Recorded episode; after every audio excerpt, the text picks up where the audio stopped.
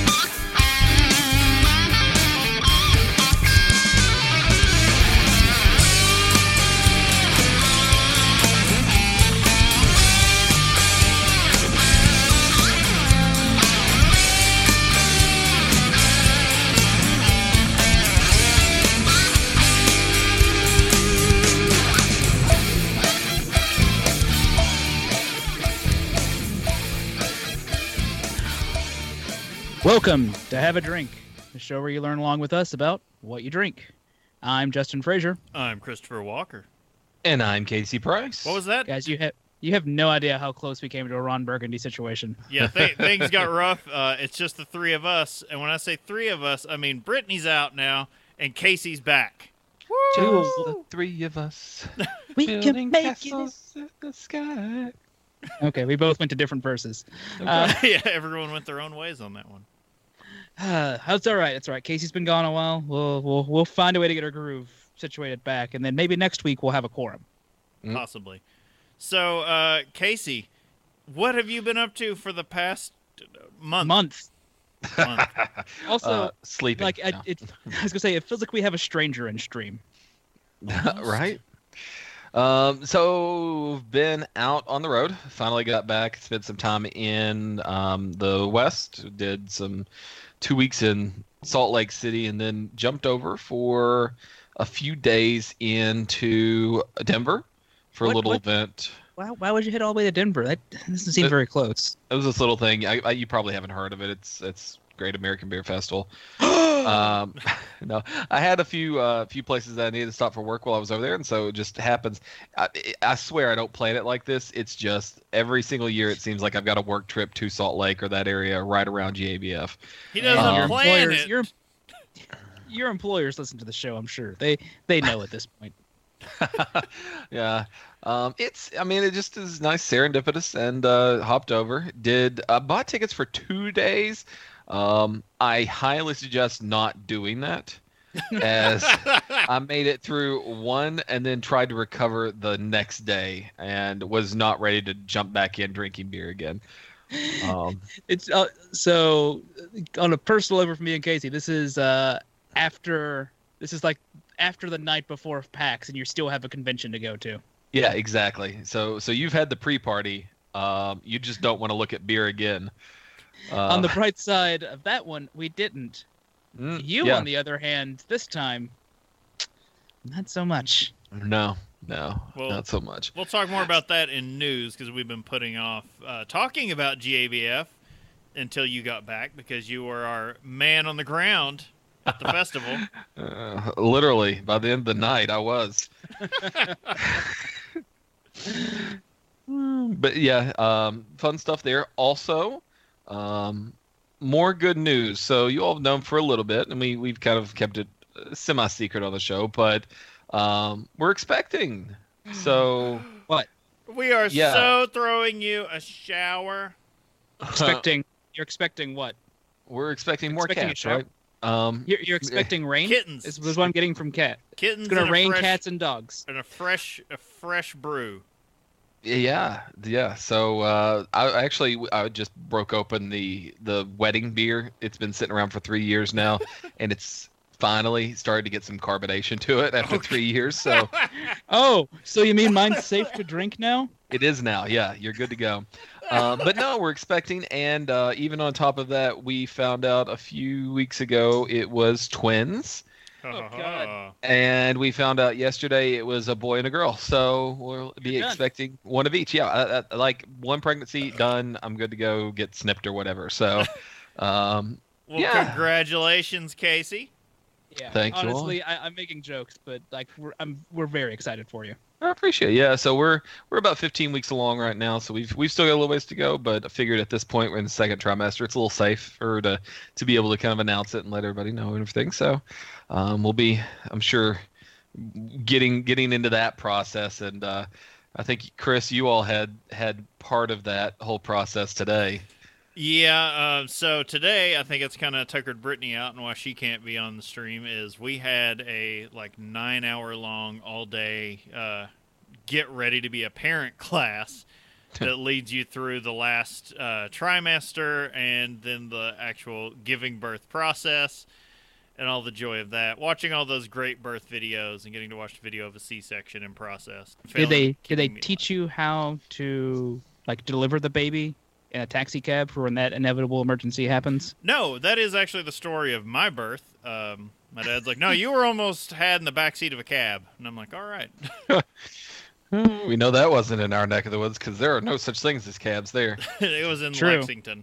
So uh, yeah, we went through and got to hear all about the wonderful uh, things that can go wrong while giving birth, as only old nurses can tell you from terrible horror stories. And uh, Grizzled old veterans. Yeah. And they're like, oh, yeah, get ready. Baby's first poop will be black. Um, Yeah. And they actually just showed it. And then it'll go from black all the way down uh, before they become, you know, regular poops to being a, uh, a, a yellow, seedy, seedy quality. Mhm. And I'm like, what does that mean? And they I just had- showed a picture and it looked like someone squeezed a thing of uh, of mustard into a diaper, and I was just like, that. Oh, No, no, that that checks out. Uh, have they told you about uh, the moment when the child tries to eat you in your sleep? no, this has not been described described yet. Uh, When the Mm. child's fangs come Then- in. You know what? We will uh, we'll leave that uh, leave that joke to itself. No, uh, yeah, that, that, we spent nine hours at the hospital, uh, not in labor, but uh, practicing practicing labor. That was that was a lot of fun. Not really, but it kind of took it out of Brittany, and she's kind of uh, a little pooped, a little too exhausted right now. So she's taking a Uh, fair preg- enough. pregnancy nap, or trying to until everything goes completely wrong and she has to get back up. yeah, our uh sorry, like the the the early like the poop part just reminded me like, oh yeah, no, my I spent a lot of time with my niece during her first one of my nieces during their first few, Hmm. you know, months of existing. So, when getting used to that whole, you know, being alive thing. yeah. well, uh I I haven't been into a whole lot myself outside of uh I was on uh Fitz's stream. Uh, I had a lot of fun on it. One where it's just like, "Hey, what's it like making content?" to which I go, "Weird," and a whole lot of whole lot of imposter syndrome. Yeah, It's the behind the music of Diamond Club. Between the lines, thank you. yeah, I was could able to catch see bits everything and pieces of it. went, but uh, we were actually moving some stuff out of the apartment at that exact moment. I was in there, and when he was asking, like, "Oh, why wasn't Chris available?" and it's like, because I've got like five minutes that I can kind of sit in here and BS with you guys before I have to help move some things, and then immediately get into bed. And that's what I was telling him. I was like, "Yeah, Chris. Chris has to be in bed at like 20 minutes ago. He's big During- trooper talking right now." During the But, weeks uh, are not thank, good times. thank you, Media King 909, for reminding me the name of the show because I'm a bad human being. Uh, but no, I actually had a blast on there. Uh, uh, it was a, a, long, winding talk, but it was, it was pretty fun. Uh, also, uh, I want to tell a real quick dumb story today of uh, me finding the last bottle of Curmudgeon's Better Half in Mm. Liquor Barn today. The last bottle. The last bottle they had on the shelf, and I. I turn around, I see it, and I was planning on visiting Casey in person pretty soon, and I went. I sent him a text like, "Hey, Casey, do you want this last bottle of Curmudgeon's Better Half?" And by the time I hit send on that text, I turned back around, and it's already gone. Oh, and I just went, "Never mind. I'll just bring the bottle I have. We're gonna split one." ouch. Uh, yeah, there's still plenty of bottles up here. Um, cases of it Oh. sitting on the floor at Party Source and other. Oh, Oh, wow. that, they they I don't know if they just didn't get a whole lot in, or maybe they just hadn't restocked, but that that, that was gone. So restocks might not have hit your area yet, but they did happen. I know some places around here Mhm. that sold out and already got restocked. So it more may be coming, more may not be coming. Either way, I've still I bought two four packs of it, so I've still got some bottles. I got I got you guys covered. Don't worry. I got you, Bay. I got you, Bay. Don't don't you worry. Don't you worry. Well, I think it's time to move on to uh to some announcements. Yes, so uh, our next episode will be Saturday, October 20th at 9 p.m., roughly, give or take. You never know what's going to happen. Uh, we're going to be talking about bitters. So I think that's since like year one has been something on the list that we wanted to cover and has come up several Mhm. times uh, as a listener request. So Manhattan or old fashioned is now all I can think of. So th- that'll be our welcoming Casey back after his uh, break because that's going to be a Casey heavy joint on bitters. yeah, no, I'm looking forward to that one. I've actually got some some specialty flavored bitters up in my my cabinet right now. The Mm. mm. We'll have to we'll see some. maybe what I can find. We'll have to Uh, well, some no, never mind. I show getting uh, getting some primers from Casey on what we need to go buy to do some mixing. Oaxaca mole. Yeah, that's number one on the list. I Don't think I want guacamole. I feel like that's a bad idea. chocolate and cinnamon, Mexican chocolate and cinnamon. Oh, oh, okay. You weren't Sold. just trying to say Sold. guacamole in a weird way. You Nope. were actually. Oaxaca. All right. That well, was not a joke, by the way. That was legitimate confusion on my part. All right. Well, we spent the pre-show uh, catching Casey up on uh, what Justin managed to do for us uh, during the winter movie draft, and let's Or get do, or, or do to us. or do to us. Uh, Let, let's get caught up on how we are actually doing. Welcome to your Movie Draft Minute presented by DiamondClub.tv for the week of October 8th, 2018. I'm your host, Big Voice Jay.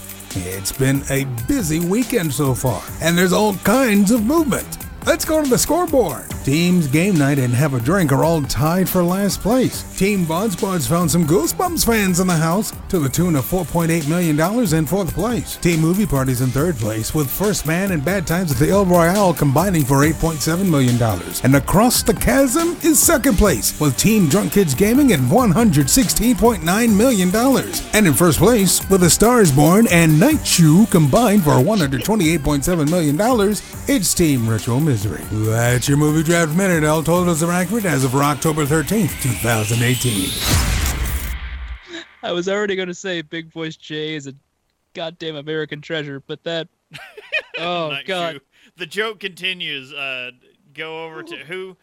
Scottish Swan was the one who did the stream for the actual draft.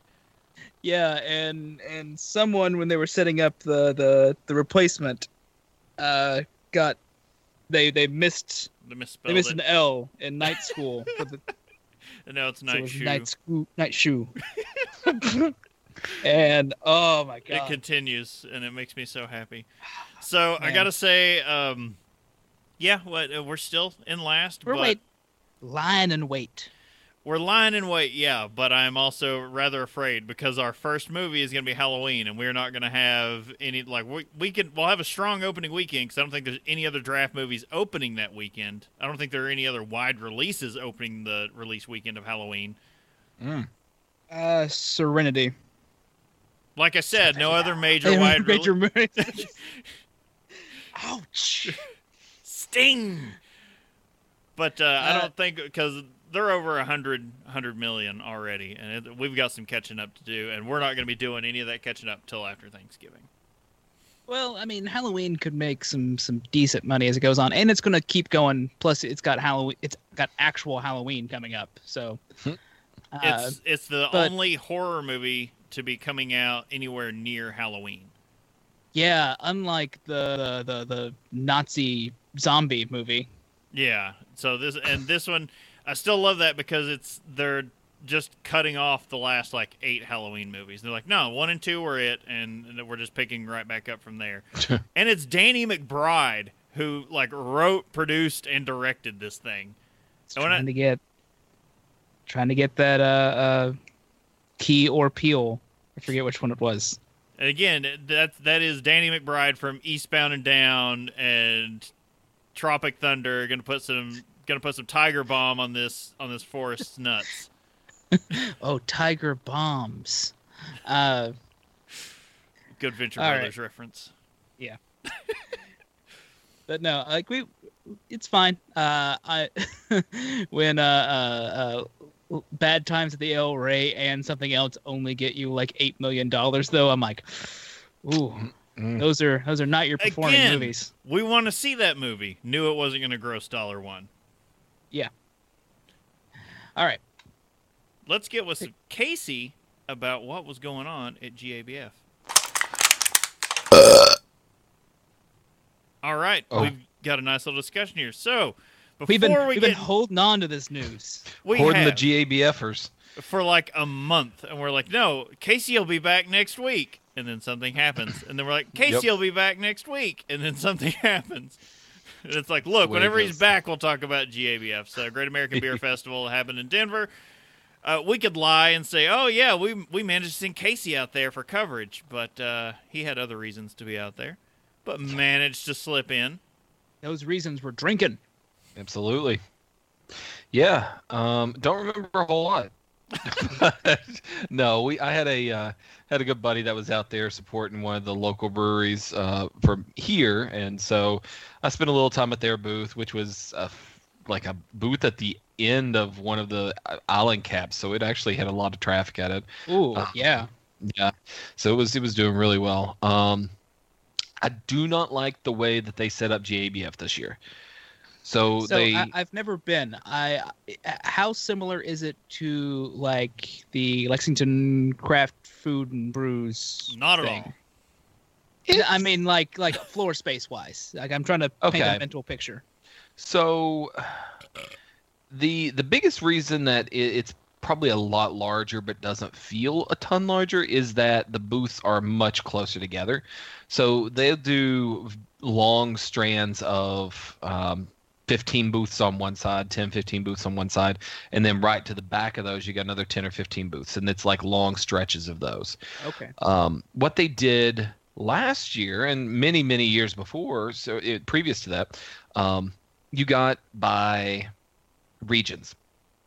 And Okay. so you would go and you knew that this brewery was from the Northwest, and you would be able to go and drink in the Northwest breweries. Because it was in the northwest section of the of the room. I like to imagine that way. Uh, I would hope so. Uh, to some extent, I think I can't remember too well on on that one, but um, no, because the West was towards the back. So uh, yeah, It's They there's were just a big kind of- color coded map that's just like, hey, all the northwest stuff's over here, all the southeast stuff's over here, northeast Yeah. stuff's over there. Yeah, that's. I mean, that was pretty much the the extent of it. Um, this year they did alphabetical order. Oh. So, Oh, that's yeah. alphabetical is kind of the worst way to do most things. Um, you had to walk through everything in order to see what breweries you actually wanted to go to. So for me, being in the Midwest, I would have liked to have gone to mostly breweries that were in the West and Northeast, and possibly the South, um, but not my own backyard. Yeah. Well, you couldn't do that this year. It was just sort of a um, you you just had to go through and see everything. I understand why they did it. I don't like that they did it. Um, I'm sure they were getting the West Coast absolutely slammed, and nobody was even visiting the Midwest. But yeah, okay, I can I can see that now that you mention it, but those breweries that it, it gave you no reason to go to the breweries that you had never heard of before. yeah, You were just kind of walking through, and oh, there's there's 15 breweries I've never heard of in a row. It's not the same. Um, but that was that was really my only, and, and you, I mean, some of these big name breweries that would have huge lines. That was a that was an an issue, I guess, last year too, because you'd have three or four huge lines right in the same section. Um, So yeah, the northeast one would have just been slammed with gigantic lines coming from Alchemist and Treehouse and all those guys. So, don't think that they were there actually. oh, okay. Yeah, I I haven't seen Alchemist at the at GABF or uh, Treehouse. Allagash was there, but that was the really the only one that I saw um, from up And the I- northeast. I would say, yeah, I'd, I'd still want some Allagash. Allagash Yeah. metal. But they they would yeah, you'd be able to find them. They're in A's. yeah, yeah. well, you would think, but then you start in the ones and number signs. Oh Uh, Jesus! Yeah, so no, it you put starts those in the numbers. end. Those aren't those aren't even letters. It was it was interesting. Um, Sam Calagione was there. Oh, Yeah, we Sir, got that. His he, own beer. he texted us and was just like, Sam Calagione is pouring for Dogfish. And it's like, go up there and get him to sign something. we were waiting on like report back. That's like, like we've become best friends now. Screw you guys. Oh yeah, that was I, I would have made a fool of myself. Um, and then You mean like how I have every time I've spoken to anyone that I've respected? Exactly. I've learned.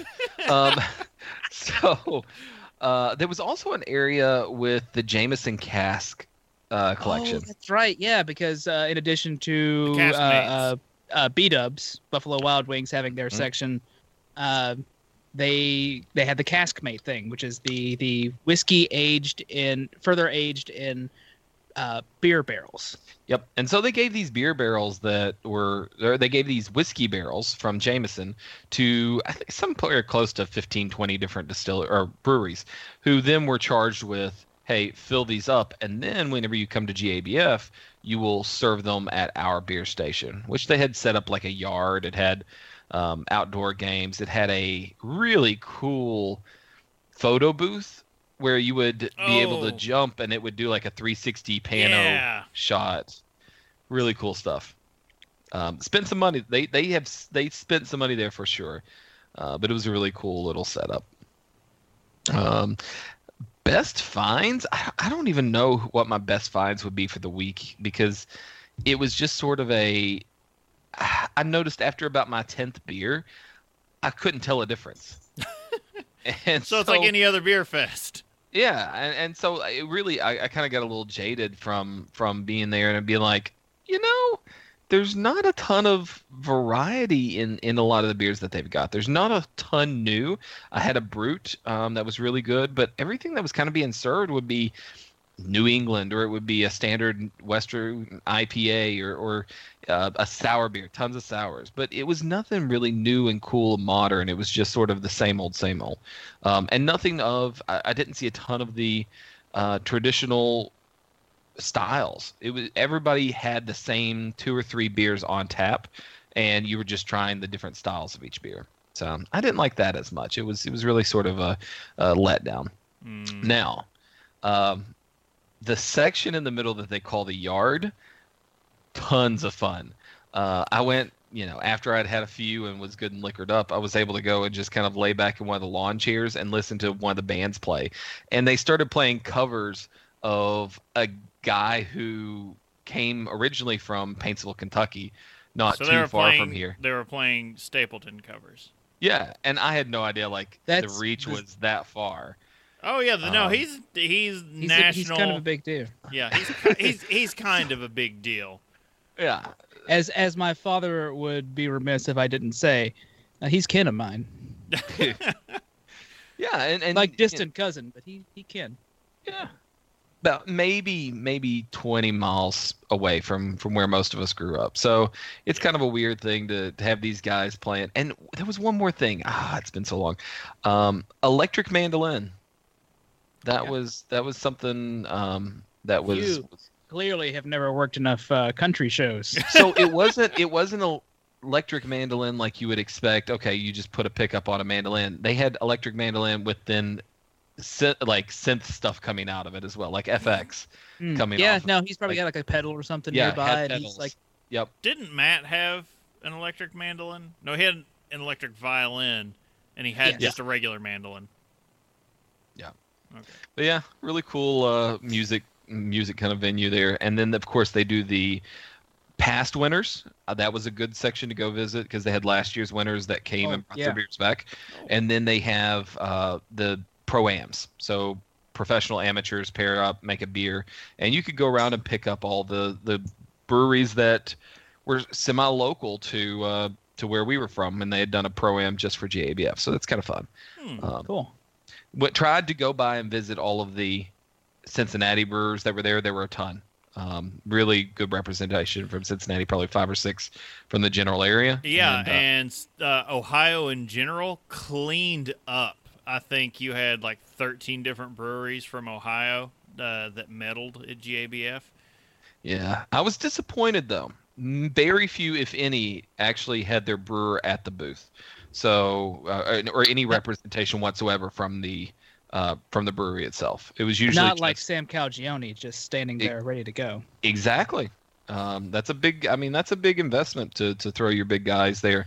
Um, Well, So I can we were tell you uh, that uh, Sam Adams did not have uh, their representation there. He was there the morning before to do uh, an event with uh, their people, and then quickly had to tail it back to Cincinnati. yeah. Um, so he was there and then was was pretty quickly out. But uh, but yeah, that was that was a quick in and out I think for him, which was kind of funny.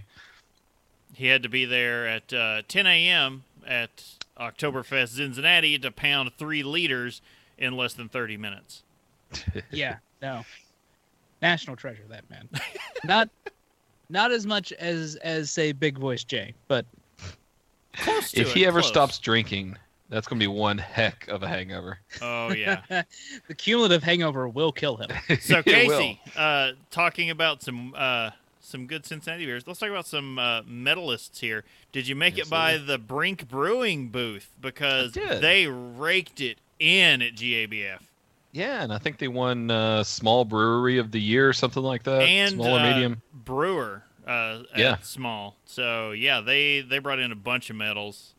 Uh, so they brought in a medal for Hold the Reins, their English style mild ale. Did you get a chance to try that one? I do not believe I did.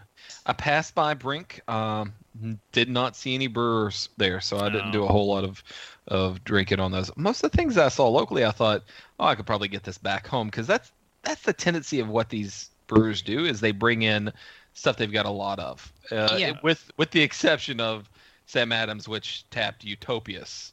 Oh, Oh, did you get some? I'm guessing. No, I didn't. It was Oh. it was one of the first things to go. It was the longest line there because that was yeah, because it was you, you, Utopias. Yep. So uh, it will be hard for you to get a hold of anything from Brink, especially the beers they took there, because they held a special party where they tapped all that stuff. They do not can anything. Mhm. Uh, they don't distribute hardly anything. And if you we ever get a chance to take you down to the brewery, you'll see why. Because it is teeny tiny. I mean, it is maybe twice the size of our apartment. Like the whole like that. building. Like it is super small and they are churning out some really good stuff. Uh, I made it down when uh, Tyler was in town last weekend. Uh, he did not. We did not manage to meet up over there, but while he was out at like Listermann and other places, I was out at Brink at their GABF party where they were celebrating their win and tapping all their beers that they took down there that medaled. But They've got some uh, gorgeous equipment. oh yeah, so their- it was their stuff now. incredible to see Mad Tree Brewing uh, medal with Happy Amber, which is one of their Yeah. oldest base beers that has been available in cans. Uh, it was actually, I think, one of the first canned beers brewed in Ohio, like a craft beer, because Mad Tree has the distinction of being the first craft beer That's or craft right, brewer canned in Ohio, and that was Yeah. one of their first cans and it's still out there everywhere. And it brought home I can't remember what. Uh, da, da, da, yeah, I don't have the exactly what they medaled with on this list, but they managed to medal with it. And I'm like, all right. but some other uh, other guys that medaled, not talking locally here, some uh, national level stuff that we tend to tend to talk about. Fatheads, they always medal with something. Uh, Midnight Moonlight, uh, American style black ale. They managed to medal with that one. And I was all really those sur- big, all those medals giving them the big head, the fat head. Mm, I was surprised to see this uh, from New Belgium, uh, the Day Blazer Easygoing Ale. You can get that thing. It comes in like tall boys, like exclusively. Who, wait, who? Which one was this? Day Blazer, easygoing ale from, New Belgium. New Belgium. Ah, Okay. Uh, that was in the cream ale category. A bunch of them in the cream I- ale category. So I don't know if I've seen that one, but now I want it. Uh, it's got a big like sun on it, and then 21st Amendments, El Sully. That one seems to always medal like every Yeah, it year. does. Yeah. Uh, medaled in the cream ale category this year. Uh, you also had uh, we were talking about in the news show. Widmer Brothers uh, medaled with their Hefeweizen in the American style wheat beer with yeast. Allagash also talked about in our news episode this week. Uh, they medaled with uh, the Allagash White, their Belgian style wheat beer. You had Cigar City bringing home multiple medals. Uh, one for their Maduro Brown Ale. Uh, Oh, it sounds. yeah, and the It's just good. that name. Just just that name sounds. yeah, good. it's in the, that was in the brown porter category, and they also medaled with their Guayabera, Guyabera. Guayabera, uh, in the in- international style pale ale. Uh, we also saw, I like this. We saw a couple medals from Founders Brewing. Uh, their breakfast stout, mm, uh, medaled in the coffee stout or porter category, and they also medaled uh, in the robust porter category for the Founders Porter. Uh, Bell's managed to get one in there with the Roundhouse. Uh, in the double, Stuck a roundhouse in. Oh, yeah, that was in the double hoppy red ale. Of course, Uh, it's going to kick you in the face. Golden Road, litigation, Casey. What? With litigation. with litigation. Golden Road Brewing out of Los Angeles, uh, re- or yeah, pretty recently in the past couple of years, acquired by AB InBev. Uh, medal uh, again. This is all blind taste testing, so even those who have been bought out can still, if they're they can get a product in there, can still medal. That's uh, that. Yeah, because they get the product in there because they limited all of Anheuser Busch's Yes. stuff into just. Yeah. So they uh, entered at least a couple of Golden Road because they got a, another one I left off of here. But uh, get up off of that brown was the name of it. Maybe you'll feel better. English style brown ale. I just like the name of that one. Uh, we also Firestone Walker came in with a couple. Uh, they had their Feral Brut experimental beer is the category that they medaled that one in. I okay. I'm getting real excited. I haven't had a brut yet. I'm getting I've- real excited. For I've only had one Brut, and that was from Listermann, and I greatly enjoyed it. But it was ex- it was heavily fruited, so I, I reserve judgment on Brut until I can have you know just a good I just, standalone. I just like the idea of new styles in general. Mhm. but also from the news episode. I mean, all these breweries keep coming up everywhere. Uh, so Russian River Brewing Company, with their STS Pils uh, out of Santa Rosa, they medaled in the Keller beer or Zwickelbier. Uh, Left Hand Brewing Company out of Longmont, Colorado. Uh, they managed to get one in there with their Sawtooth Ale. You know what? I've had a lot from Left Hand. I feel like I've actually never had the Sawtooth. I've seen it and just passed over it, and now I feel Yeah. like I was doing myself a disservice. But it medaled in the ordinary or special bitter. Ordinary or special. Yeah. You want special, you want regular. It's best in all. and then another shout out to a local ish one. Uh, this is going to be a Kentucky brewery against the grain. Managed to bring Mm. home a medal for their 70K Amburana uh, wood aged uh, beer. Cream ale, basically. cream ale. Yeah. Or not, cre- not cream. Sorry, not cream ale. Cream, uh, uh, uh, sweet stout. Sweet stout. No. Yeah. Cream stout. The yeah. 70K. Uh, but I thought 70k was the wood barrel aged strong stout. yeah. It is, but it's a, it's a, actually a, a, it's a milk stout. Is what Oh, the oh, base okay, beer okay. is. Yep. But that was in the wood and barrel aged strong stout category. Uh, against the grain. The only good thing I can think of off the top of my head out of Louisville. Not not not a lot good coming out, uh, or I shouldn't say good, but uh, not a lot of uh, national noteworthiness. Yeah, I, I was gonna say like Muhammad Ali. You get two. I didn't even think I didn't even mention this earlier, but we had a uh, beer festival. That was one of the reasons. Uh, uh, of course, the backdrop for those of you watching uh, has changed because I'm in a new new house. We've finally moved, Uh, that was the worst ever. And then we had a beer fest last Saturday that I was serving with, and so uh, one of the beers, one of the, the breweries that we were serving for was against the grain, and they did really well at the beer fest. How much Citra ass down did you pour? Um, A so we did at our our stop. We had oh, probably a dozen beers um, that two guys were pouring, and so out of all of those, maybe fifteen percent, twenty percent was Citra ass down. Woo. Just that one. I want to go there. I want to go next year Absolutely. because, like, I one, it's back home. I feel like I should, Oh, to I that should, one, yeah. you know, try to take part in our our our, our the culture. home fronts, you know, emerging beer interest. Absolutely. I, th- I That's think you'll have more reason maybe to go to one uh, back home next year. Hmm, maybe. Hmm. Uh, but I thought it was interesting to look at the collaboration winners uh, at GABF. One that uh, the one that kind of stuck out to me was the silver medal winner, uh, Firestone Walker Barrel Works, collaborating with Firestone Walker Brewing Company. they were collaborating with themselves and won a medal. You know, You know, when Whatever you it spin off takes. from your main.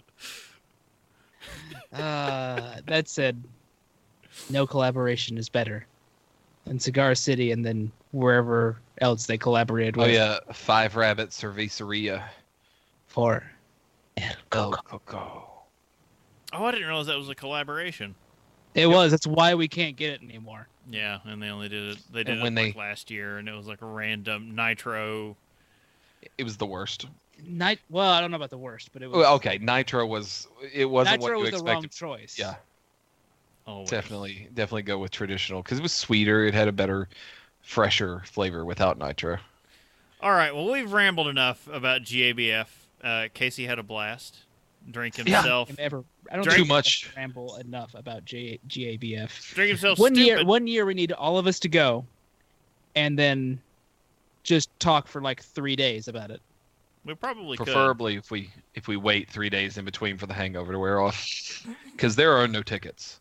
It's just as quickly as you can fill that glass. Oh, one ounce at a I'd be time. dead. What's All right. that? That's it. Just one out of one ounce at a time, running through there. Yeah. god i'll be dead Yep. All right. Well, I believe we actually have a topic. We're not that drunk. Cheeky bastards! We're not that drunk! We're not that drunk! We're not that drunk! I need a refill, so I was gonna take say- it away. i was gonna say i'm in the middle of a science experiment for what i'm drinking so uh, uh so let's we're talking about beer cocktails today. I know it's been a while since the intro you've probably forgotten. Uh cocktails as, we, as we've discussed in the past can be an imprecise term. You can say that it is a simulating liquor composed of any kind of sugar water and bit uh, uh sugar water and bitters. Vulgarly vulgarly called the bit a bittered sling.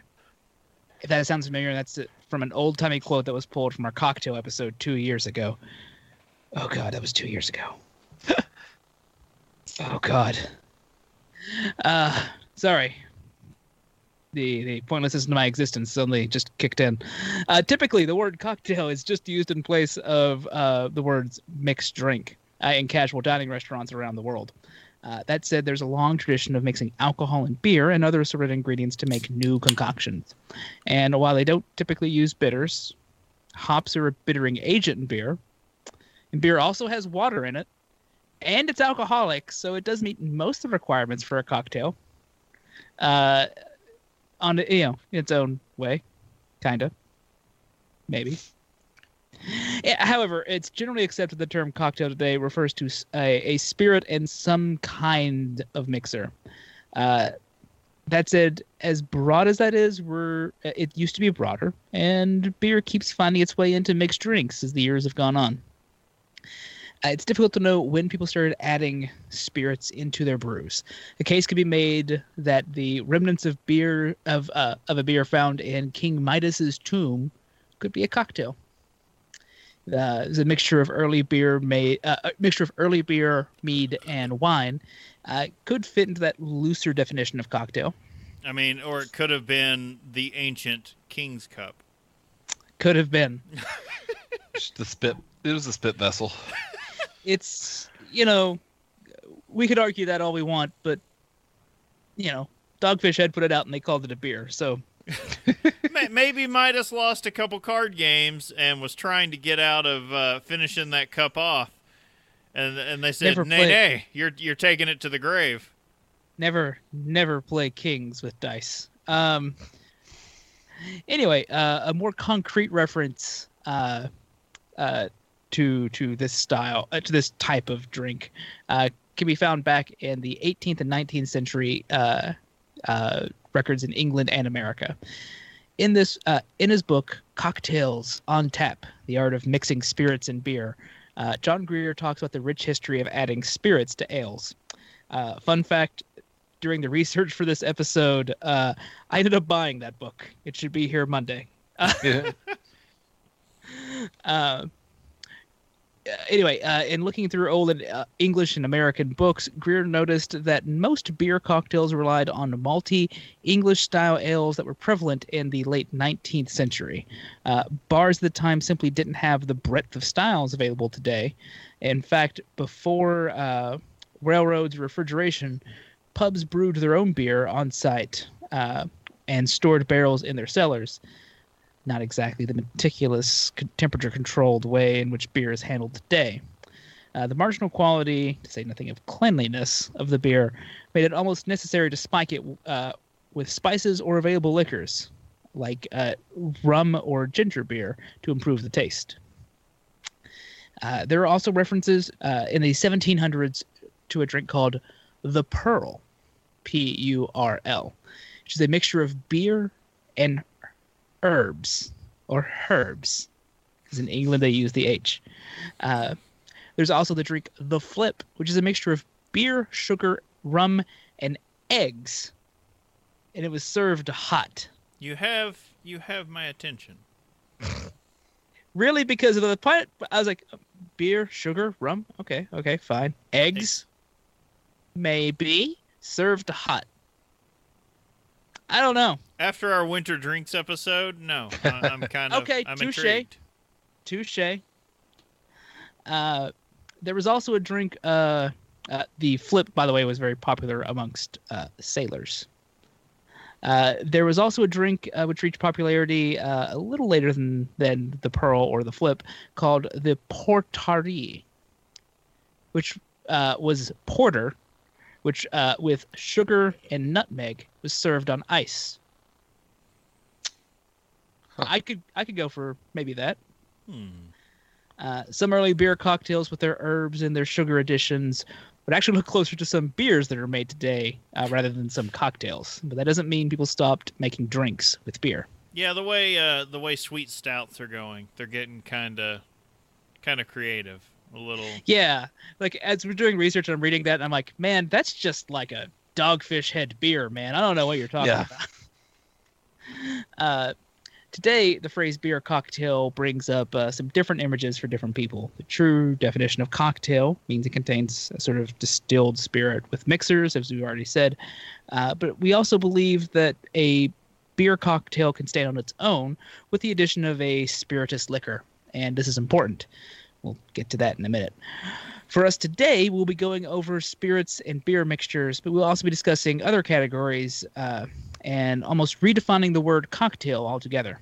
For us today, cocktail will be a drink containing some sort of alcohol mixed with something else, potentially another alcohol, which who doesn't want that?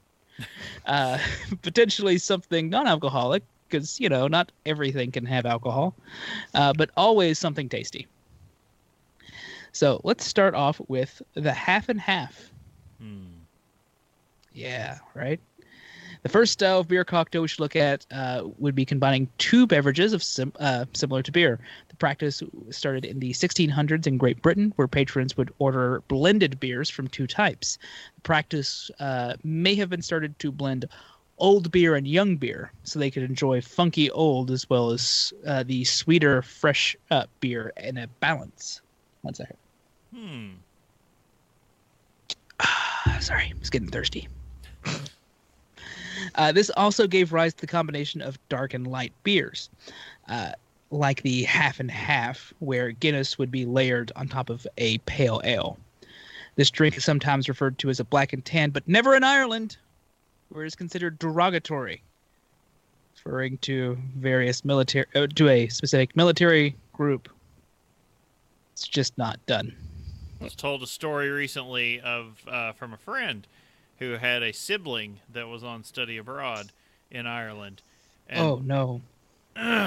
no, uh, someone walked up to a bar. This is one of their last days, and ordered an Irish car bomb. They were not so politely asked to leave the pub, Yeah. except for the one that had just walked up to the bar, ordered a Guinness, shut up, and was drinking their Guinness. I just sat there quietly going, I'm going to ask Hmm. you to leave and all of your friends. Except- what about him? No, he's cool. yeah, he the did one this correctly. the one who did it correctly was not asked to leave. All the others were.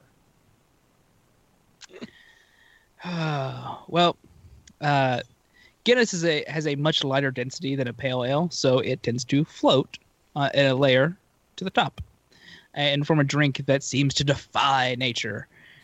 Uh, I can't tell you the number of times people keep telling me that, like, oh no, it's Guinness is so heavy that it's gonna just no. Also, to do one properly, you gotta like you've got to bend a spoon backwards to pour it in on it so that it really gets that separation and You know, even bartending, floating is always my it was always my least favorite thing to do. like I I I know the the aesthetic appeal. It's a bitch. Uh, I've been do, trying it all night to no success. Hmm. Uh, although the half and half usually refers to Guinness and pale ale, there are many other beer cocktails using this basic recipe. After the lager became popular, a half and half could also be used to refer to Guinness over Harp Lager. Uh, they also give a couple of the. Uh, the- we also have a few other favorites here we could talk about. The Black and Black, a combination of Guinness over Guinness Extra Stout. Why not? that's a good I- one. You know what? Yeah, Makes I'm makes down. Makes Guinness drinkable. Uh, Guinness is perfectly drinkable. You're just. Anyway, a black and blue, Glen- Guinness poured over a number of brands that with blue in the name: Blue Moon, PBR, Labatt Blue, or even a blueberry ale. That sounds terrible. Yeah, no, I'm gonna go and say no. Maybe the blueberry ale, maybe the blueberry ale, but a Blue Moon. I was gonna say a black and blue. Would that be a basically a boilermaker that's done with Guinness and uh, Johnnie Walker Blue Johnnie Walker Label? Blue. That's that seems a very expensive boiler. Yeah, it's like a two hundred dollar bottle of scotch that you're gonna be dropping shots in. So, no. Hey, maybe if you have infinite money. Uh, there's also the Black and Brown, which is a Guinness over Newcastle Brown. Uh, Yeah, I knew I would get that reaction.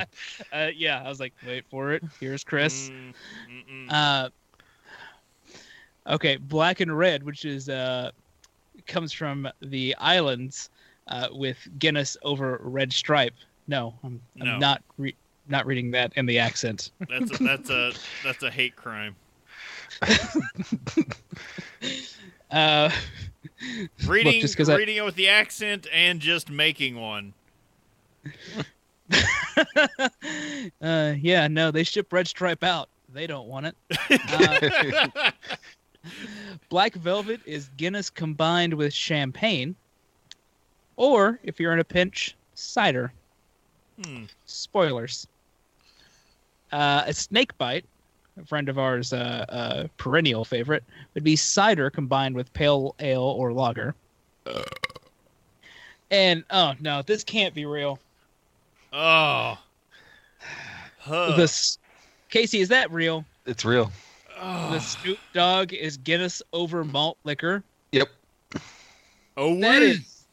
Ugh. I need a Guinness over OE, Old English. Guinness, Guinness over uh, DKML, Chris.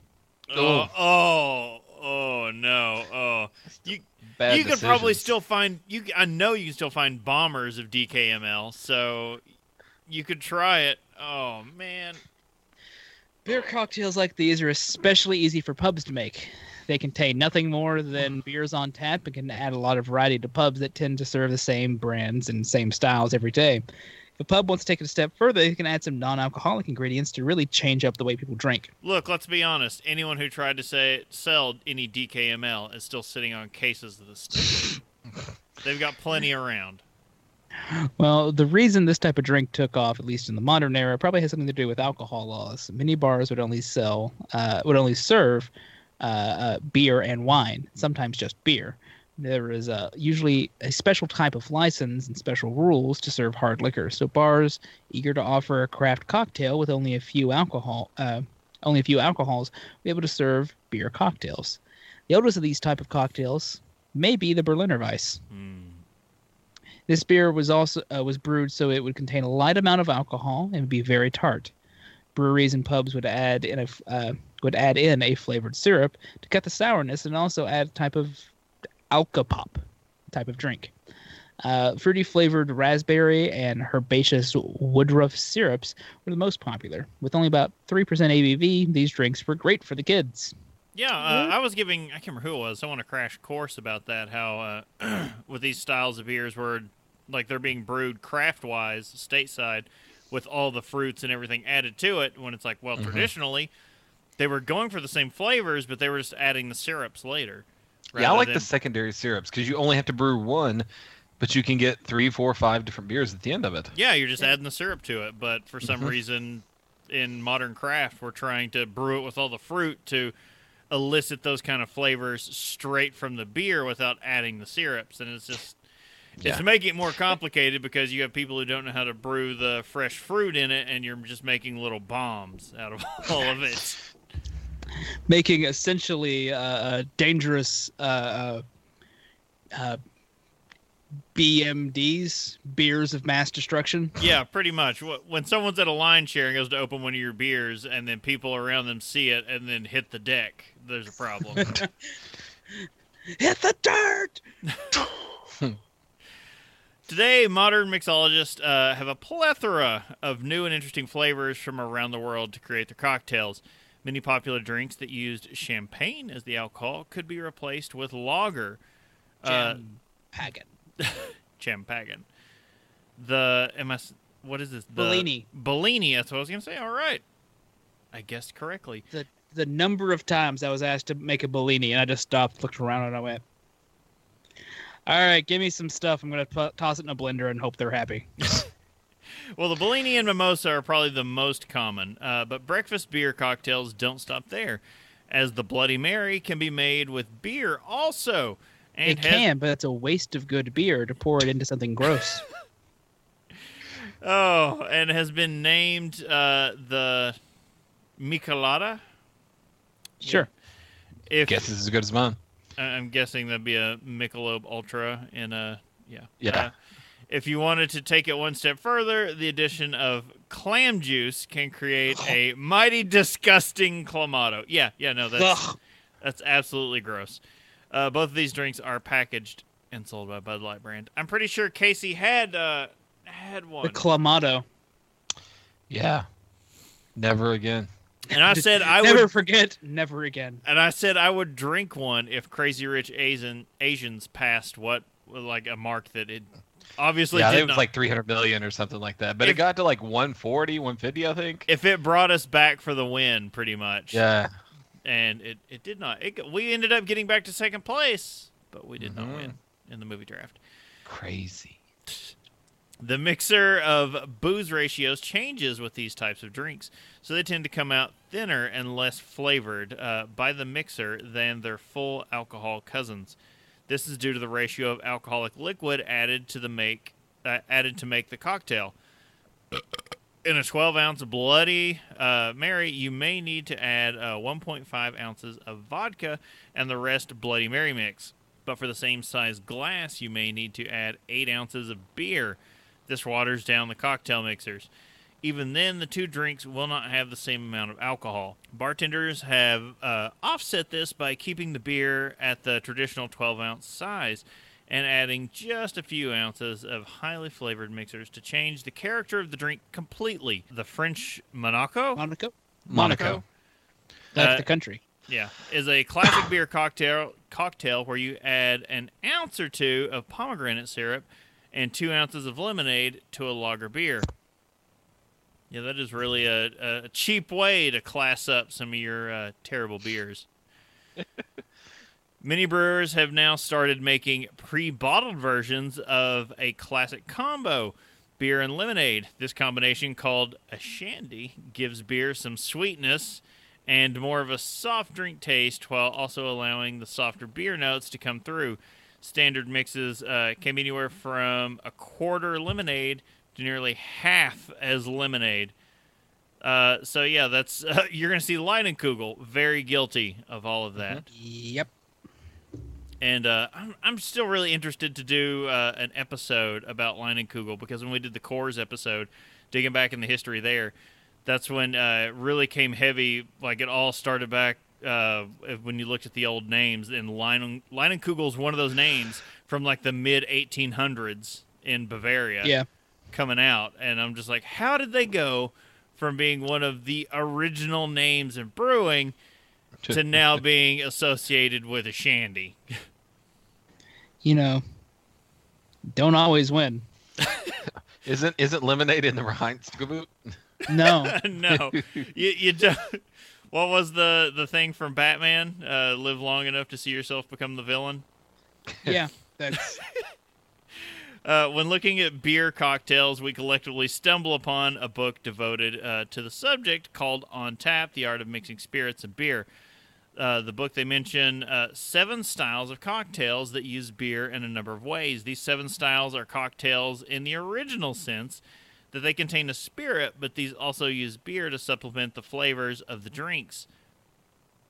So let's dig in here. So we have prepared beers. In prepared beers, beer is still the main ingredient. Uh, it's most like a dressed up beer, and many times these contain shots of liquor. Like to think of shot, shot, shots. like to think of these as beer with something extra added at service. Uh, the most basic example may be the Boilermaker, where a single shot is dropped into a full glass of beer. If you wanted to get a fancy Boilermaker, the drinker may mix a couple shots, like Bailey's Irish Cream and Jameson, to drop in a Guinness beer and create a Northern Ireland Boilermaker. I, I see what they did there. I changed I changed it a little. Yeah. Uh, I will say when I hear Boilermaker, I cannot stop thinking of the first Thor movie. I, that's now, all I think of is Thor when they're Just- out. Chung. Delicious. He drank, he fought, he made his ancestors proud. Proud. what? uh, but yeah, like I don't think I've actually had a tr- traditional Boilermaker. I I have had uh, the the uh, I've had the Irish bomb. Uh, no, that's still The Northern Ireland Irish boil, fire- the Northern Ireland Yeah. Boilermaker. I like that better. Yeah, the the sorry, bomb has become just the standard for dropping something into it as well. Yeah. know, Jaeger bombs. Mm, Which, never, man, I I didn't realize until recently how how heavy Jaeger comes into Halloween marketing. Oh, oh yeah, like- It's been like popping up more and more for me. I'm like, oh yeah, that's right. They're like, this is this is our time to shine, baby. pretty sure Jaeger makes their nut at Halloween, and it's that's time what to. that at the lead up to Halloween's when they sell more of those uh, the little cooling machines where you can like stick multiple bottles in the top Yeah. of it to dispense. time that's to- what you need. It's time to uh, time to get cough syrup to the masses. Oh man. Mm. I don't think you Got a ever had any of Jaeger in my my Jaeger bombs. Uh, yeah, they're just they're literally half and half. you take an eight ounce bomb. That's you take an eight ounce glass and it's basically four ounces of Jägermeister and maybe two or three ounces of Red Bull splashed on the top. And enjoy. All right, beer topped cocktails. Uh, many cocktails are great and can stand alone. In the case of the Long Island iced tea, the drink is just topped with cola and a little sour mix in order to give it the distinct color. These toppings can be substituted for beer mm, in order to change the flavor and also up the alcohol content slightly. Look, you don't need to be upping the Long Island iced tea alcohol content. I mean, you don't. You know, that said, like replacing sour mix for beer, uh, I- I'd be down for that. Depends on the beer. Yeah. One of the best uses for beer in this way is to cut the sweetness of a drink. Sometimes, when a lot of highly uh, sugary fruit juices or syrups are used, the drink becomes too sweet to drink in multiples. Beer helps remedy this problem. Uh, the, It, it'll fix you real good. the, Bal- the Baltimore Zoo is a great example of a drink that benefits from the beer topper. I so I can't hear the word Baltimore Zoo without thinking of like one of the first nights of drinking I ever had. Yep. And Casey is there with one of those. Where like, why is there a small glass of beer on the very top of this very tall drink? you got a uh, you got a like a Brutus size like a I don't know what those were probably twenty ounce beer mugs. Yeah, well, it was like a, it was long and thin, so it was like a pilsner style thing. I remember, but Yeah. like on top was a like a snifter of beer. Yep, like maybe two ounces of beer on top. And I remember us all going, "What do you do with that?" Do you take it as a shot? Do you pour it in? How does this work? Well, the Baltimore Zoo starts similarly uh, to the Long Island iced tea with a half ounce uh, each of tequila, gin, vodka, rum, and triple sec in a 16 ounce glass. then add ice and three ounces of grenadine syrup. Fill about 85% of the rest of the way with orange juice. As you can see, this drink would be extremely sweet but then it's topped the rest of the way with a lager beer that helps to dilute the sugar in the drink. Uh, beer incorporated cocktails. For beer incorporated cocktails, uh, beer is used as an ingredient. Sounds like a company. yeah. Beer Incorporated, or or a or a terrifying gang back in the back in the fifties. Oh, and these beers used as an ingredient that flavors the drink in its own regard and is not uh, used as a reducing agent. Today's modern and highly flavored beers make great additions to classic drinks. Extra bitter IPAs, uh, sour beers, and even malty stouts can add a hint of flavor in small amounts that doesn't overpower the drink, but also allows the nuances of the beer to just peek through. Uh, they are used like spices in the cabinet, where a little can go a long way. One great example of this cocktail is the Mai Tai IPA, which combines the classic Mai Tai drink with a small hint of bitterness from an ounce or two of IPA. That could be delicious. That could be pretty good, actually. I wish I had drank to style. Yeah, I think the difference between the beer topped and the beer incorporated, not only the fact that you put it on top versus putting it throughout the beer, but is that you use in a beer topped, you use beer to weaken the flavor of the drink, while the beer incorporated is used as a an accent to the Mhm. drink. Yeah, it's like an accent or a compliment. Like it's really in there to help it as rather Yep. than makes it taste taste more towards the beer flavor rather than um, less of the previous flavor it had. I'm very down. much more towards that end of this. So beer flips. The beer flip is a uh, peek back in history when the base beers were not as clean or tasty as they are today. the flip cocktail uses some sort of liquor, usually rum or sometimes eggs, to offset uh, some of the more foul flavors in the beers of You know, history. I was I was initially very negative on the idea of eggs, but now I'm remembering uh, that that Modern Rogue episode with the whiskey sour where they use eggs. Yeah. and I still remember when we watched that, uh, or we showed it to Casey, and he immediately was like, "I have all this," and he wanders off in the kitchen and comes back with expertly See, I wasn't there that night, and now I'm sad. They were delicious. Is all I'm going to say. Uh, I feel com- like the alcohol can kill salmonella. exactly. Salmonella Fitzgerald. The Heck of a spin. combo was then heated uh, to make it not only a tastier drink, but also fortifying uh, in the winter. Sometimes with a hot poker. yeah. A stout flip may contain a whole egg a couple ounces of stout beer, and an ounce of bourbon or rum, well, with a little sugar for taste. That's that's a man's drink right there. wow. The drink may be heated in a saucepan just a little until steaming, but also to make sure the egg is whisked enough not to create uh, beer egg drop soup. Yeah. Delicious, hearty beer egg drop soup. Indeed, can get a little messy there. Well, moving on from the flips, you can move into cocktails with beer syrups. So, beer, even when fermented, will contain some residual sugars. If you were to boil it down, it would evaporate the water and the alcohol and concentrate the sugars, but also flavor uh, the flavors that are in the beer.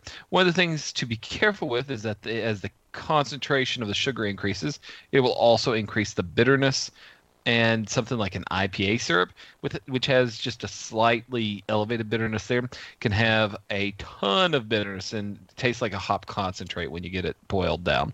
Stout and ales make great syrups, however, as they are fruity and floral, and uh, you get that from the yeasts. So.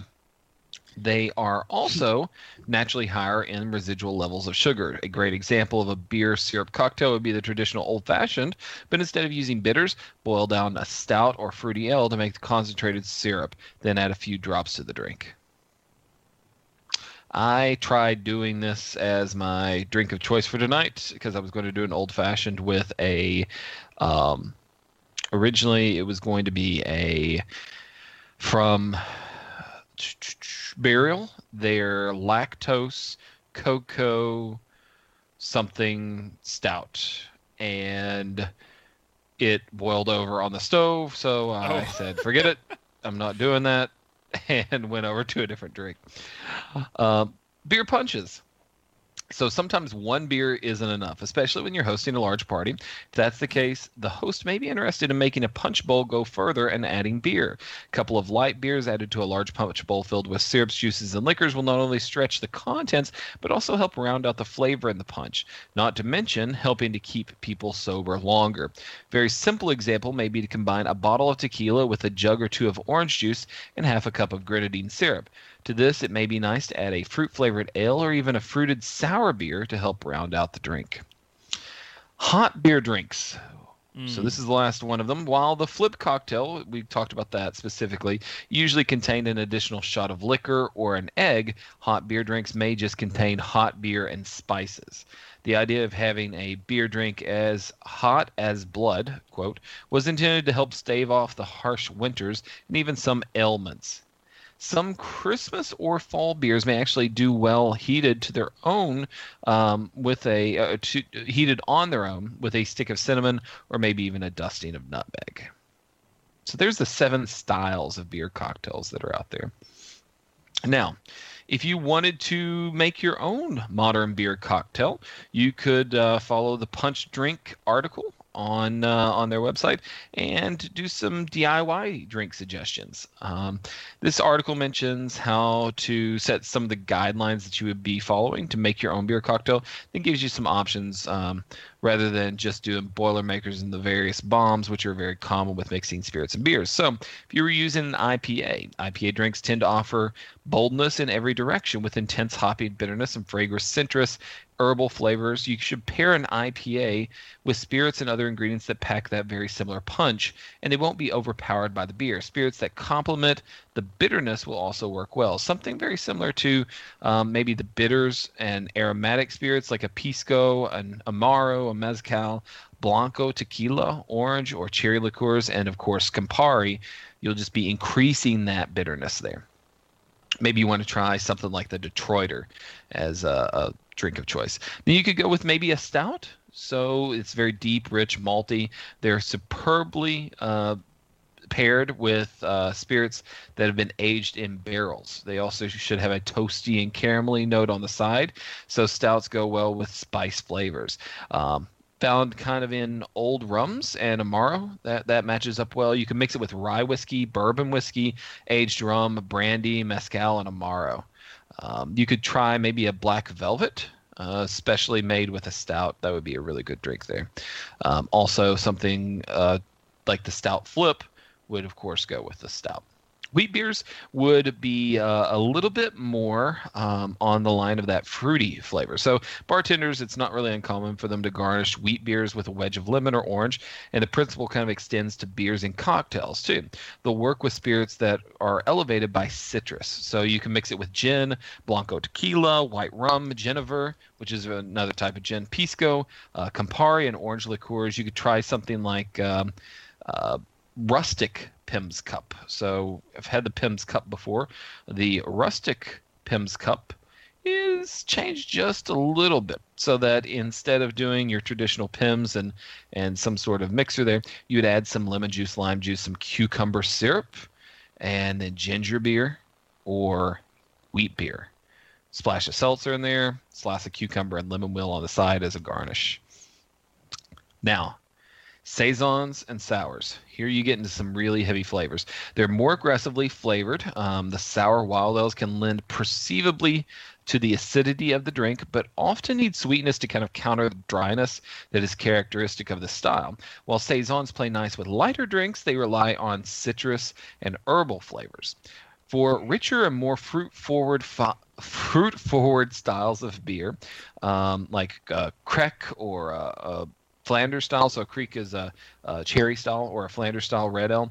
Um, look for heavier ingredients like bourbon, sweet vermouth, and aromatized wines. So your your fortified wines there um, to balance those out. You can mix it though with gin, mezcal, bourbon, um, in the in the sense of that cherry, that that cherry beer and bourbon would go really well together. Yeah, I was gonna Um, say like that. That sounds. Yeah. So that what's sounds pretty good? What goes into a Manhattan? You've got vermouth and bourbon, or technically rye whiskey, but bourbon, vermouth, and is that it? Then Uh, you garnish for- with for, a cherry. for Manhattan. Yeah, Yeah. yeah. So you garnish with a cherry. So think of doing it if you if you and and maybe some bitters in there. I think. So if you you brought it down and said, yeah, um, it's it's it's uh, bitters, uh, bourbon, and and a cherry. That's why I was joking earlier when we were talking about our next one's going to be bitters. It's like, mm, Oh yeah. So you could you could pull that um, you could pull that Kriek down and add that into the bourbon and really get some of that cherry flavor coming through if you did it like a Manhattan. Um, one thing to think about, we didn't mention it through the rest of this. One thing to think about is you don't necessarily want to shake beer as you're making a no, cocktail. Beer is a stirred ingredient, and so either you want to top it over your drink after you shake it, or don't even worry about shaking it. Um, usually, you shake fruit juices, and everything else you don't shake, just as a rule of thumb. yeah, But yeah, let us know what your um, your favorite beer cocktails are. Um, just uh, you can you can probably hook us up and and check online for our information. I know we'll talk about it here in just a little bit to uh, post that to our social media accounts. yeah, no, it's should be pretty pretty interesting. I, I'm uh, a lot of these. I, I I like the idea of uh, I don't know. Some experimenting is probably going to go on. So Bob, talk about some of the experimenting you've done today, or I guess is there a bumper? I believe we actually do have a bumper for this particular, Drink with me, friend. and I actually give me two seconds. I was last second trying to find a thing to play for what Bob is drinking. Uh, Uh, I mean, you know, take your time. It's Un- fine. Uh, unless I've he been changed it up on me. No, no, no. I've been doing an experiment. Uh, you can, like, uh, I've been trying one of these. I've been drinking to style. I've been trying one of these. The these- same thing that's been stuck in both of our heads. Yeah. Okay. Uh, I've been trying one of these for a bit now, and uh, there we go. Trader was born. And many an hour sweet happiness I spent in that neat little town. Then bad misfortune befell me and caused me to stray From the land. far away from my friends and companions to follow the black velvet Yeah, I couldn't help it. yeah, no, I, I appreciate that. I was trying to trying to keep that going while we uh, while we were talking. But yeah, uh, I've been doing uh, black velvets, uh, which are uh, pretty fun. Uh, instead of doing champagne though, because I'm cheap, I decided instead to do uh, to do uh, um, cider instead. Sure. Uh, but I thought I would try doing a uh, doing an experiment. So I grabbed three different stouts Ooh. and I grabbed three different ciders, and I just kind of mix them together to see see how it turned out. So first up, what I was drinking at the start of the show was uh, a left hand nitro for the stout and a uh, uh, uh, Smith and Forge cider for obviously the cider. Uh, and that one was probably the least remarkable of any of them that I had. Hmm. Uh, then uh, next up, I like it, it had a coffee with some. Uh, it was pretty sweet, like obviously from the cider, and uh, I had a bit of like a coffee flavor, but uh, also can taste kind of date date like as well.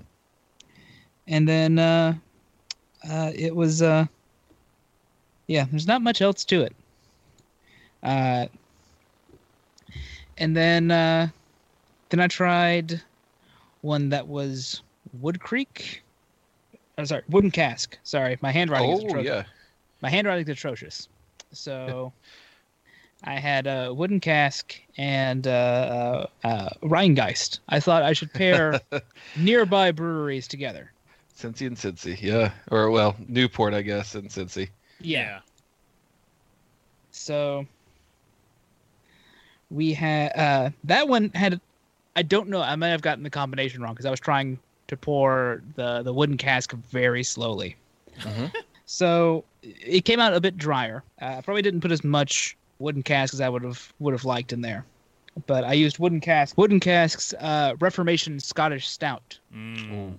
which uh yeah uh it, it one i like that beer to start with uh but this one uh was a bit a bit roastier. Uh and it had it did have some like kind of uh, oaky characters to it. So it it it had a little bit more uniqueness to it. I was i was pretty excited with it. Uh and then the last one is what i've got right here. And i got a lot of it. I used uh bell's double cream stout and uh gumption. Ah. Oddly enough, as I just took a little sip of it again, you can taste the gumption. Plenty of gumption. No, like barely, like because uh, gumption is that you know very cidery, but it's like underneath all of this like roasted, like creamy. Uh, uh, I, I wrote down like dark marshmallow. Is kind of the, the the kind of flavor I get off of it. Uh, it's not as dry as the other one, but it's still probably more dry than the first one. Uh, but since I had all that that because you know I'm pouring like half glasses into half glasses, I have a king's cup here. Oh, that's So- a liter. That is a full liter. Look, I'm pouring half and half into these, and then I've got three beers. So let's, let's, let's see what this tastes like. Oh, oh no. For good fortune never comes, here's two whatever comes. Oh. Not great, Cotton. No. No, it's it's it's the balances are all wrong in that. That's yeah. You got nitros with non-nitros and just terrible. It's, it's just no. No, no, that was a bad idea. Uh, I don't have any beer advocate scores for any of this. I don't know how alcoholic all this stuff is, so it's a weird how what I've been drinking. But this was for science. For science, of course. Yeah. I need a better drink to get that out of my mouth. there you go. How about you, Chris? All right. Well, I was not drinking the style. Gasp. Uh, so I was actually working on some badges uh, during the news show. I was drinking a Two Hearted from Bell's, and during the beginning of this episode, I was drinking a Bell's Best Brown Ale, and indeed, I did earn the uh, Bell's Fall Badge from Untappd. Oh yeah. So uh, that was a Bell's Best Brown from Bell's Brewing. It's a brown ale. Could In case those the two, name two doesn't- beers together. in case the name doesn't tell you. Uh, it's 5.8% uh, ABV, and I couldn't find the IBUs anywhere. They're going to be there somewhere. Uh, Beer Advocate score of 3.83. It's kind of lost a little bit of its notoriety over the years. Uh, the brewer's description: a smooth, toasty brown ale. Bell's uh, best brown ale is a mainstay in our fall lineup, with hints of caramel and uh, cacao. The malt body, cacao. I don't really get that in it, but uh, the malt body has a depth to stand up to cool weather, but does not come across as heavy. This balancing act is aided by the generous use of American hops. Still good. Generous. I like it. uh, it's it's it's a good uh, seasonal. I like one a season, and then I'm good. but also uh, after that, I, I had to get into uh, a little bit of what Tyler brought us down from Maine. Oh. So, so uh, he brought us some of his local breweries brews. Uh, from a little a little brewery that some people may have heard of. I, b- I believe this, if I'm pronouncing this correctly, Bissell Brothers Brewing Company. Mm, You son of a bitch. So I was drinking a little bit of the Substance Ale. Uh, comes in at 6.6% ABV uh, and a beer advocate score of 4.32. So, uh, description on this one: our flagship, a brightly dank ale that uh, threads many needles. Yeah, that one. It is extremely dank and extremely hoppy, and it's not like the big commercial hops that are out there, and not used in those subtle, subtle quantities. Uh, so, uh, Falconer's Flight, Centennial, Apollo, Summit, Chinook, and they're throwing some uh, some good malts in there. Some two row, flaked wheat, flaked oats, flaked barley. Flaked everything. Just flaking it all up in there. No, it is great, and it was it was a lot more dank beer. than I thought. Like you pour it and you look at that, and it's pretty pretty cloudy, and you're like, oh, this is gonna be like a New England IPA. Until you're like, oh yeah, hops to the face. Mm. But uh, thank you very much, Tyler. That is delicious. Casey, what uh, what are you drinking? Yeah, I'm drinking a stout. So I'm having a French Monaco. Uh, French Monaco comes in with uh, ounce or two of grenadine. Don't you need a monocle when you say that? Oh, a French Monaco. Uh, with two ounces of lemonade, in addition to that little bit of grenadine. And then also, usually it says pairs with um, some sort of lager beer. Top it off with lager beer to make it a 16 ounce or whatever. What about a whiskey drink? Or instead of lager, drink. Um, cider drink, but I guess we'll settle for a lager drink. Right. Uh, I went with an L. Uh, also went with a very special L. Uh, Dragons and Yum Yums uh, fruited L from Dogfish Head. Comes out in the summer. I had some left over. And so if you're making a fruity drink, might as well use a fruity beer. Yeah. So I think it's like six, seven percent, uh, six something percent. Um, it really worked well as far as turning this into a 9,000%. cocktail. Why not, right? Uh, tastes a lot like a Smirnoff Ice. but you know what? It's a certain style, certain flavor that that apparently sells well. So this one's not bad. Uh, uh, I got a smeared off ice joke for after show, but let's. All right, moving on. Well, you can subscribe and get some great resources at haveadrinkshow.com. Follow us at Have a Drink Show on social media and twitch.tv. Don't forget, you can tell you can ask a question, uh, tell us your favorite drink, or just leave some general feedback. Use the email address feedback at haveadrinkshow.com. You also use the feedback page on the website. I got the first carrier pigeon, guys. It said, "Talk into the mic." It was just to me. Well, damn. all right, guys. Uh, all joking and fun aside, we'd like to remind everyone to please drink responsibly. yeah. All right. I think that about does it for the for for the for the night, guys. Uh, pretty pretty good episode. Uh, don't forget to check us out next Saturday for our next live episode. 7.30 for news 9 o'clock for main Maybe Uh, it'll you be all also- four of us next time. You never know. Yeah.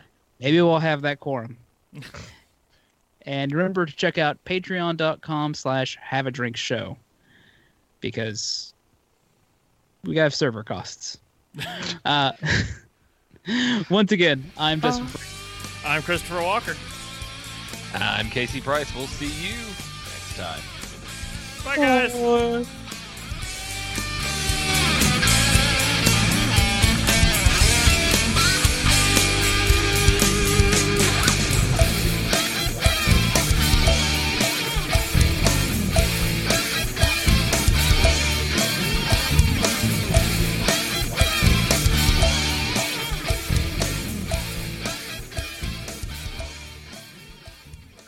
Club hopes you have enjoyed this program. All right. Well, that's a show, guys. Must go to bed.